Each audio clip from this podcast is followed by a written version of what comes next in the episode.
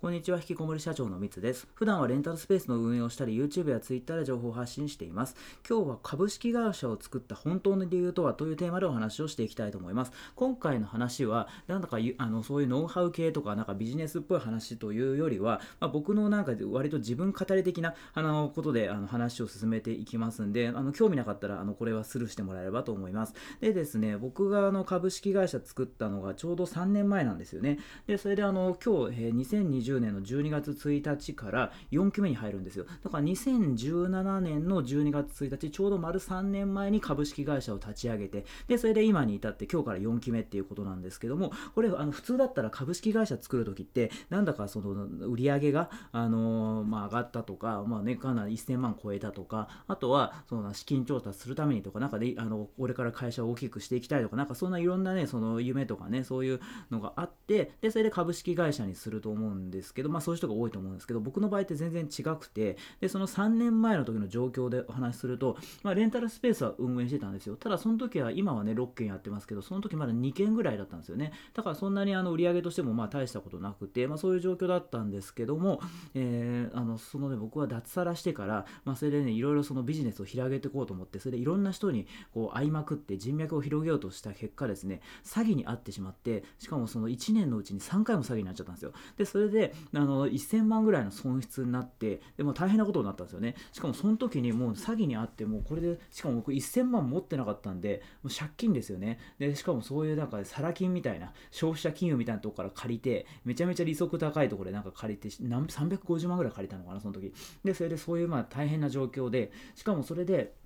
その時に僕ちょうど結婚して子供も生まれるみたいな、そんな話になってしまって、これはやばいぞってなって、めちゃめちゃ焦り出してですね。でそれレンタルスペースにけんのそんな収益だと、そんなね借金なんか返せないし、これから生活費、子供も増えて、でそれで生活費なんかもねかかるし、まあ、大変なことだなっていうことで、でこれでレンタルスペースだけじゃダメだと思って、でそれからあの僕はね新しい事業を立ち上げたんですよね。でそれでそれがねコワーキングスペースっていうので、そういうフリフリフリーランスの人がそう作業したりとか交流したりする、そういうような場所をまあ立ち上げようって話になって、まあ、話になったっていうのはあの僕一人じゃなくて、その時もまたあの詐欺に遭って人に会いまくったのに懲りないで、またどうしようどうしようって言って人に会いまくって、でその時に知り合った人があのコワーキングスペースで一緒にやりませんかみたいなことで言ってくれたんで、まあ、僕はそれに乗っかったような形乗っかったというか、まあ、僕が代表なんですけども、まあ、その人がちょっと出資をしてくれて、でそれで一緒にコワーキングスペースやろうみたいなことでやってみたんですよ。でそれでそのコワーキングスペース結構家賃がにじゅうごまんえんぐらいで、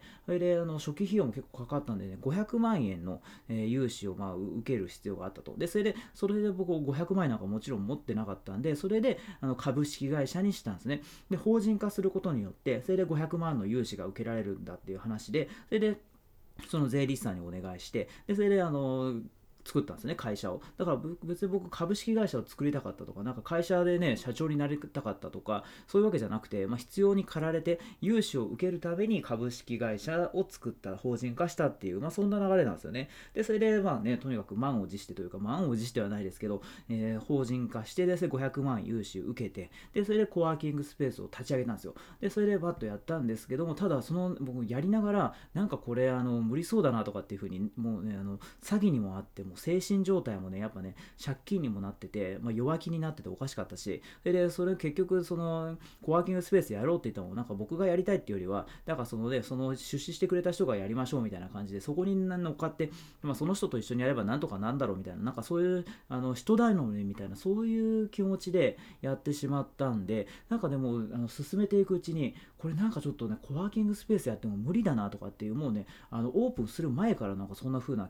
感情になってて、でまあそれでもうだましだましもうやりやってたんですよ。そのコワーキングスペースの準備を、もうお金もね払っちゃったし準備してて、でそれでオープンしたんですけど、もうねあのダメだと思ってましたよね。だからオープンしてふつかめかみっかめぐらいで、もうこれやめようと思って、それで不動産屋にすいません解約しますとかって言って、でそれで連絡をして、だからそれでもうすぐやめちゃったんですよ。それでだからそのごひゃくまんえん融資受けて、でほとんどそれはあのコワーキングスペースの開業資金に使っちゃったんで、もうごひゃくまんえん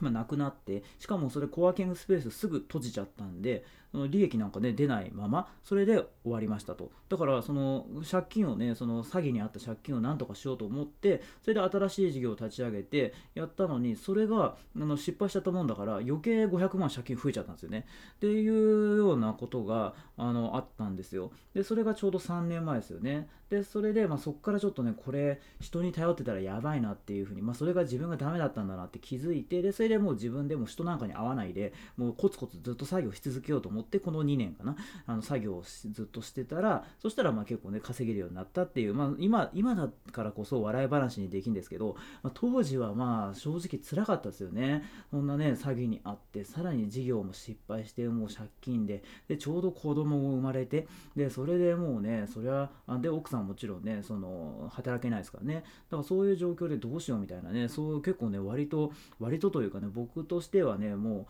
うなんか辛い日々だったんですよね。でまあ、そこからね、あの例えば就職するとかね、そういう手もあったんですけど、就職するって言ってもな、それ僕はそのサラリーマンが嫌で辞めたのに、そこからまた就職するのかっていうのもなんかちょっとね、あのしっくりこなくて、でそれもとにかくだったら自分で人に頼らずにもう自分で頑張るしかないと思って、でそれでやりだしたんですよね。だからそうやりだしたっていうか、まあ、レンタルスペースを増やしたりとか、あとはレンタルスペースのそういうブログを書いて、でそこから無料相談を受けたりとか、あとは最終的にそのレンタルスペース運営のコンサルにつなげたりとかっていうので、だんだんこう収益が上がってきて、でそれでまああの今はね結構稼げるようになったっていうことなんで、まあやってその時はねだから大変だったんですけど、まあ諦めずに、まあ、そんなすぐには結果出なかったけどね、にねんいちねんにねんとか頑張ったらまあまあ稼げるようになったと、結果が出るようになったんでやってよかったかなというようなことなんで、でそれでね法人化した理由ってそういうことなんですよ。なんかね別にその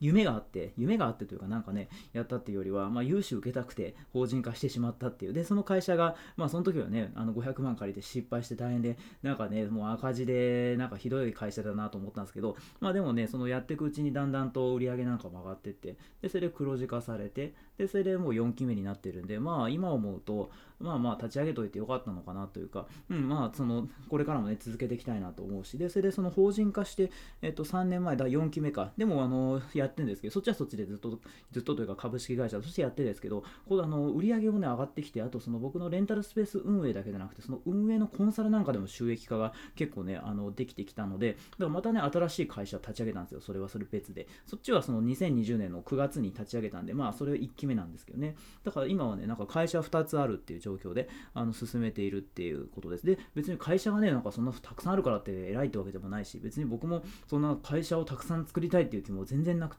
ただそのまあねその手段として手段というかね、それであの僕そんなお金のこととかなんか全然経営のこととか詳しくないんで、結構ねその税理士さんに丸投げというかねあの相談しながらやってるんですけど、まあそれでその結果、まあ、会社増やした方がいいよみたいなことでただ増やしてるっていうだけなので、全然そんなあの会社を持ってるから僕は全然すごいともなんとも思わないし、まあ別になんか ど, どうでもいいっちゃあれですけど、うん、関係ないことではあるんですけど、ただまあねせっかくやってるからにはその今回ねその株式会社法人で、えー、よんきめかだけども、まあ、なのでまあ今後もね続続け長く続けていければいいななんていうふうに思ったりしてますと。でちょっとすみません、僕はこれ今回ただなんか僕のそのさんねんまえの話というかね、それをただしただけなんで全然有益な情報でも何でもないと思うんですけど、まああのなんかもしね会社作りたい方がいたら、あのなんで会社を作りたいのかっていうところはなんかよくいるんですよ。その相談を受けてその脱サラしますみたいな、したいですとか、あとレンタルスペースを立ち上げたいんですみたいな、でその時やっぱ会社作りたいとかって言うんですけど、なんでそれ会社作りたいのかっていう理由がなんかねそのねただ作りたいみたいな、それだとなんか作らなくてもいいんじゃないかなとも思うんですけどね。でもなんかあれなのかな、なんかその会社作ったらあのなんかかっこいいとかそういうのかちょっと分かんないですけどね。でもまあとにかくその会社を作る理由がないと、うんまあ、節税対策とか、まあ、そういうのはあると思いますけど、でもそれ売り上げがある程度ないと逆にね会社あの維持するだけでお金かかっちゃうんで、だからねその、まあ、そこはちょっとそんな別に会社作る作らないとか関係なく、まずは自分でビジネスでね稼げるようになって、その上で考えていけばいいのかなっていうふうに、ね、思ったりしました。でちょっとなんか特にまとまりがないというか、ただ僕のそのなんかこう今日ねそのよんきめに入るんで、そういうあのこういうことがあったなみたいな会社にあの株式会社についての思い出というか、まあ、そういうのをちょっとね今回語らせていただきました。まあ、ちょっと明日からまたなんかその僕の気づきだったりとか、なんか聞いててこうためになるというかね、なんかモチベーションつながるとか、まあ、そういうような話を明日以降はできればっていうふうに、えー、思ったりしています。ということで今回は株式被害者を作った本当の理由とはというテーマでお話をさせていただきました。今回も最後まで聞いてくださって本当にありがとうございました。